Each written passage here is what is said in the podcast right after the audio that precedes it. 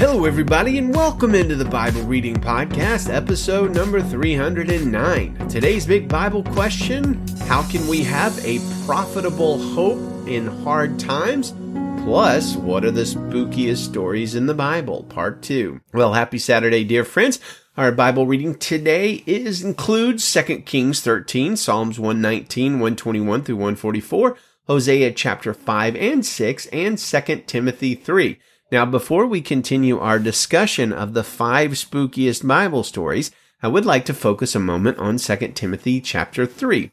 In this passage, we see two very, well, unencouraging or disheartening truths. Number one, the last days or the end times will be hard. They will be partially hard because judgment will come on the earth, but Paul says here that they will be hard because people will just be so full of sin. Now, we should pause for a moment and consider the sins that will make things so hard because many of them that Paul lists here in this passage aren't on our list of the worst things to do.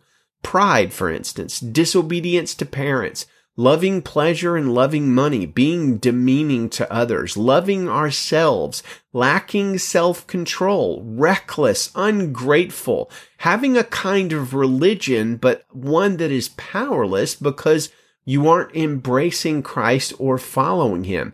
Now, I honestly can't imagine a more accurate description of the dark side of our current social media age uh, than what Paul gives uh, is uh, in 2 Timothy 3. It would seem that the advent of the internet, social media in particular, has just fanned the flames of so many of these sins that Paul mentions here.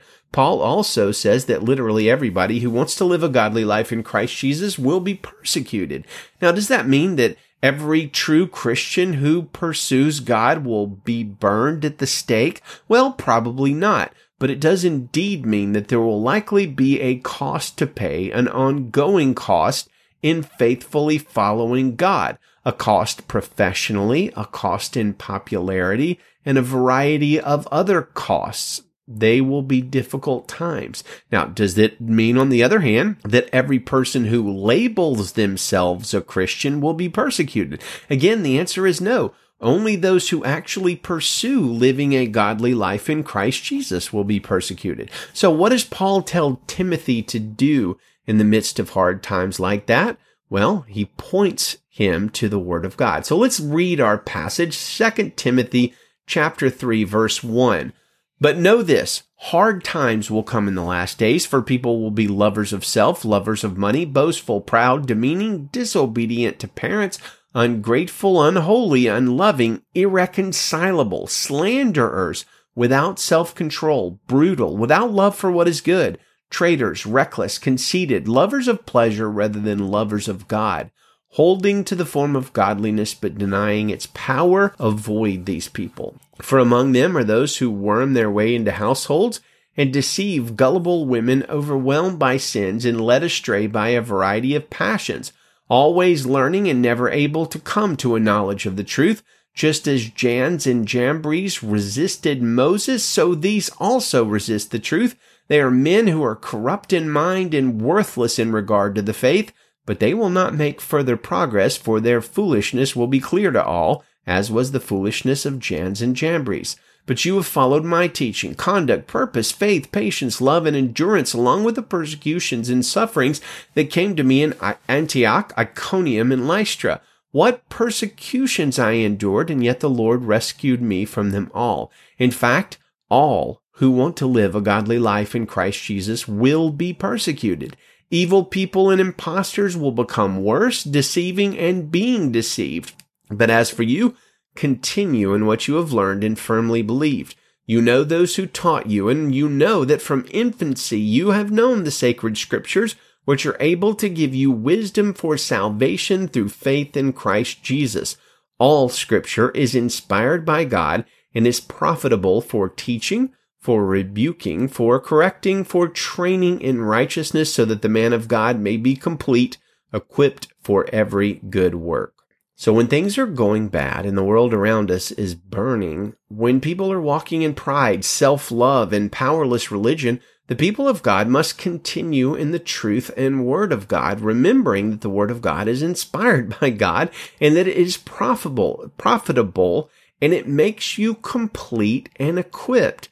So in hard times, like the kind of hard times we're facing today, flee to Christ for refuge and continue persevering in the word of God so that you might have hope and be equipped to overcome in dark days and hard times. So a short, last, challenging word on this subject from Pastor Tim Keller. 2 Timothy 3:12 says all who desire to live godly in Christ Jesus will be persecuted. It doesn't mean every day. If you look at Jesus, you'll see people loved him and were attracted to him. Look at the book of Acts. We see people were attracted to the church and yet people persecuted the church. If you are always being persecuted, you're probably not living right. You're probably being obnoxious or something. If you're never being persecuted, you're probably being cowardly. Do you hear that? You have to be like Christ, says Keller, who attracted people who were awed by him and also repelled people who hated him. Nobody ever considered Christ merely pleasant. If you're always being persecuted, there's probably something wrong with you. You're not living like Christ, but if you're never persecuted, you're probably chickening out somewhere. Those are strong and stark words for Pastor, from Pastor Tim Keller, but I think he's really nailed it there, and that's a challenge to us. And now, one more of the spookiest stories in the Bible. Okay, that was terrible. I'm sorry. Uh, we will finish up the series tomorrow, but we've got a good one today from 1 Samuel chapter 28. Now, you Bible scholars probably knew this would be on the list because a very, very strange thing happens here. Saul, S-A-U-L, is the first king of Israel, and he has made many, many mistakes in his reign. Fortunately for him and the rest of Israel, he has had a great advisor in the prophet Samuel, a mighty man of God. Throughout most of Saul's kingship, he has had Samuel as his advisor, a person who was older to give him wisdom, to point him to the commands of God, and to help Saul repent when he sinned or disobeyed God, which happened frequently. Unfortunately, in our passage today in 1 Samuel 28, Samuel has died, and Saul is facing the biggest threat of his reign as king and he doesn't have any trusted advisors to talk to. So in desperation, Saul hatches a terrible plan. Even though God's word warns in multiple places not to do what he decides to do, Saul decides to try and speak to his mentor Samuel from beyond the grave. So he goes to a medium, which is a person who speaks to the dead. Uh, this medium's name is the Witch of Endor, and once again, the Bible sternly forbids going to mediums, psychics, etc. We should run from these sorts of things. And surprisingly, when Saul goes to this medium, it works, and Samuel rises from the ground to speak to Saul. And so we see it in 1 Samuel 28, verse 8.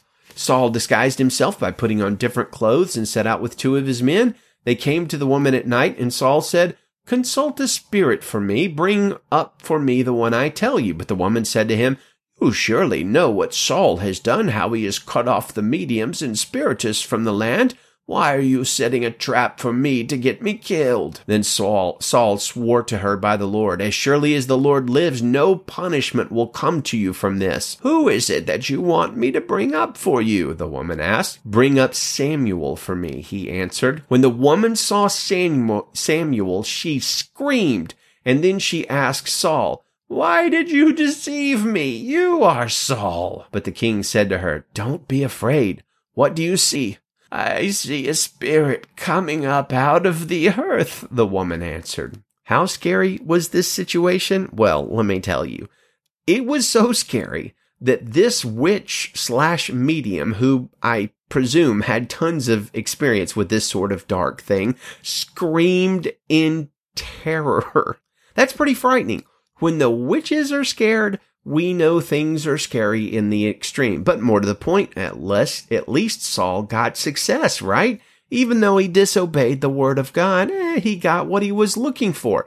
advice from his mentor and advisor. Except, as we read in verse 19, Samuel says, The Lord will hand Israel over to the Philistines along with you.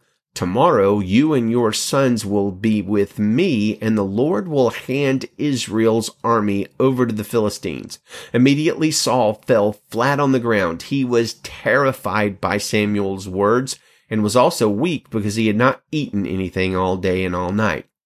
Oh dear. The advice that Saul was seeking didn't end up being helpful, but horrible and Saul was terrified, and indeed he was killed after a battle that very week.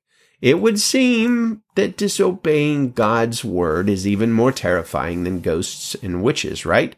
May we learn wisdom from Saul's mistake. We continue in 2 Kings chapter 13 verse 1. In the 23rd year of Judah's king Joash, son of Ahaziah, Jehoahaz, son of Jehu, became king over Israel and Samaria, and he reigned 17 years. He did what was evil in the Lord's sight and followed the sins that Jeroboam son of Nebat had caused Israel to commit. He did not turn away from them, so the Lord's anger burned against Israel, and he handed them over to King Hazael of Aram and to his son Ben-Hadad during their reigns. Then Jehoahaz sought the Lord's favor, and the Lord heard him, for he saw the oppression the king of Aram inflicted on Israel. Therefore the Lord gave Israel a deliverer, and they escaped from the power of the Arameans. Then the people of Israel returned to their former way of life, but they didn't turn away from the sins that the house of Jeroboam had caused Israel to commit. Jehoahaz continued them, and the Asherah pole also remained standing in Samaria. Jehoahaz did not have any armies left except for fifty horsemen, ten chariots, and ten thousand foot soldiers, because the king of Aram had destroyed them, making them like dust at threshing. The rest of the events of Jehoahaz's reign, along with all his accomplishments and his might, are written in the historical record of Israel's kings. Jehoahaz rested with his ancestors and he was buried in Samaria. His son Jehoiash became king in his place. In the 37th year of Judah's king Joash, Jehoash, son of Jehoahaz, Jehoahaz became king over Israel in Samaria and he reigned 16 years. He did what was evil in the Lord's sight. He did not turn away from all the sins that Jeroboam son of Nebat had caused Israel to commit, but he continued them.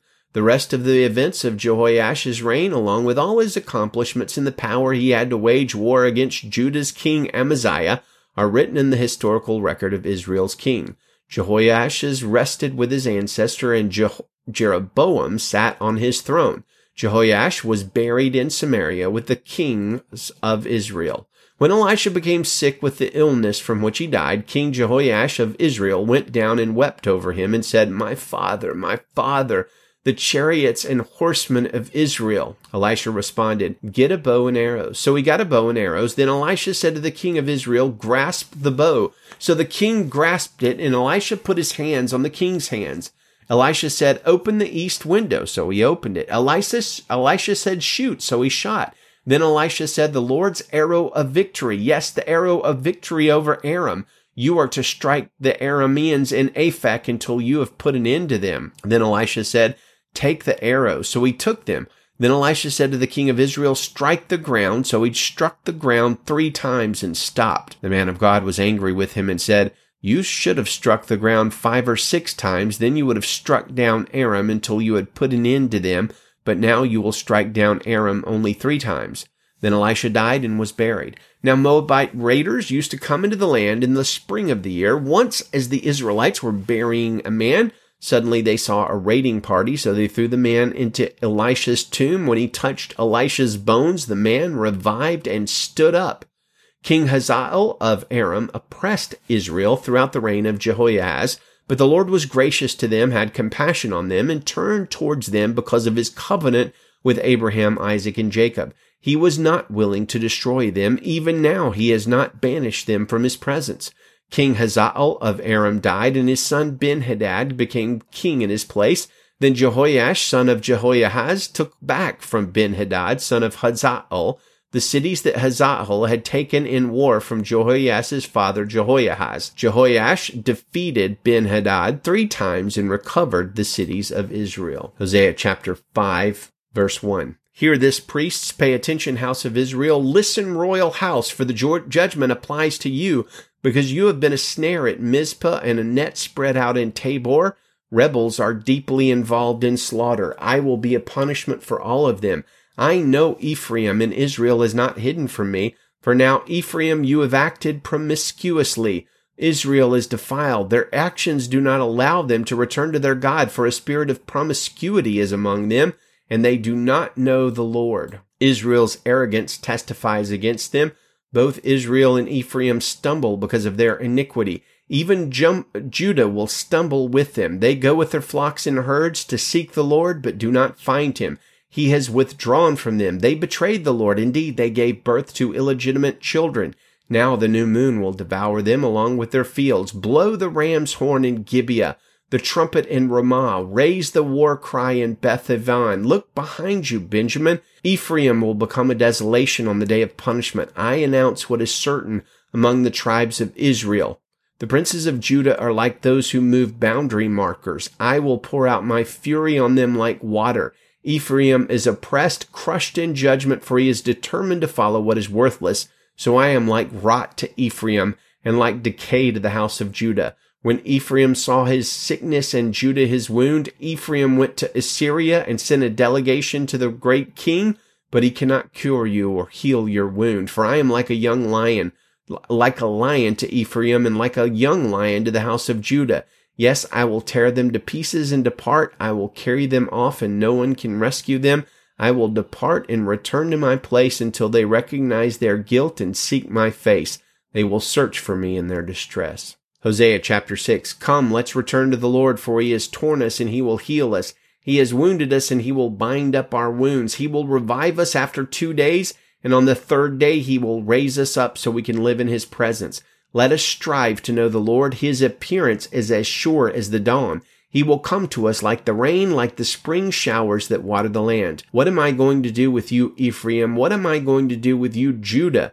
Your love is like the morning mist and like the early dew that vanishes. This is why I have used the prophets to cut them down. I have killed them with the words from my mouth. My judgment strikes like lightning, for I desire faithful love and not sacrifice, the knowledge of God rather than burnt offerings. But they, like Adam, have violated the covenant. There they have betrayed me. Gilead is a city of evildoers, tracked with bloody footprints like raiders who wait in ambush for someone. A band of priest murders on the road to Shechem. They commit atrocities. I have seen something horrible in the house of Israel. Ephraim's promiscuity is there. Israel is defiled. A harvest is also appointed for you, Judah, when I restore the fortunes of my people. Psalm 119, 145 through 176. I call with all my heart. Answer me, Lord. I will obey your statutes. I call to you, save me, and I will keep your decrees. I rise before dawn and cry out for help. I put my hope in your word. I am awake through each watch of the night to meditate on your promise. In keeping with your faithful love, hear my voice. Lord, give me life in keeping with your justice. Those who pursue evil plans come near. They are far from your instruction. You are near, Lord, and all your commands are true. Long ago I learned from your decrees that you have established them forever. Consider my affliction and rescue me, for I have not forgotten your instruction. Champion my cause and redeem me. Give me life as you promised. Salvation is far from the wicked, because they do not study your statutes. Your compassions are many, Lord. Give me life according to your judgments. My persecutors and foes are many. I have not turned from your decrees. I have seen the disloyal and feel disgust because they do not keep your word. Consider how I love your precepts. Lord, give me life according to your faithful love. The entirety of your word is truth. Each of your righteous judgments endures forever. Princes have persecuted me without cause, but my heart fears only your word. I rejoice over your promise like one who finds vast treasure. I hate and abhor falsehood, but I love your instruction. I praise you seven times a day for your righteous judgments. Abundant police, peace belongs to those who love your instruction. Nothing makes them stumble. Lord, I hope for your salvation and carry out your commands. I obey your decrees and love them greatly. I obey your precepts and decrees, for all my ways are before you. Let my cry reach you, Lord. Give me understanding according to your word. Let my plea reach you. Rescue me according to your promise. My lips pour out your pour out praise, for you teach me your statutes. My tongue sings about your promise, for all your commands are righteous. May your hand be ready to help me, for I have chosen your precepts. I long for your salvation, Lord, and your instruction is my delight. Let me live and I will praise you. May your judgments help me. I wander like a lost sheep. Seek your servant, for I do not forget your commands. Amen. Well, dear friends, may the Lord bless you and keep you. May his face shine on you. Good day and Godspeed.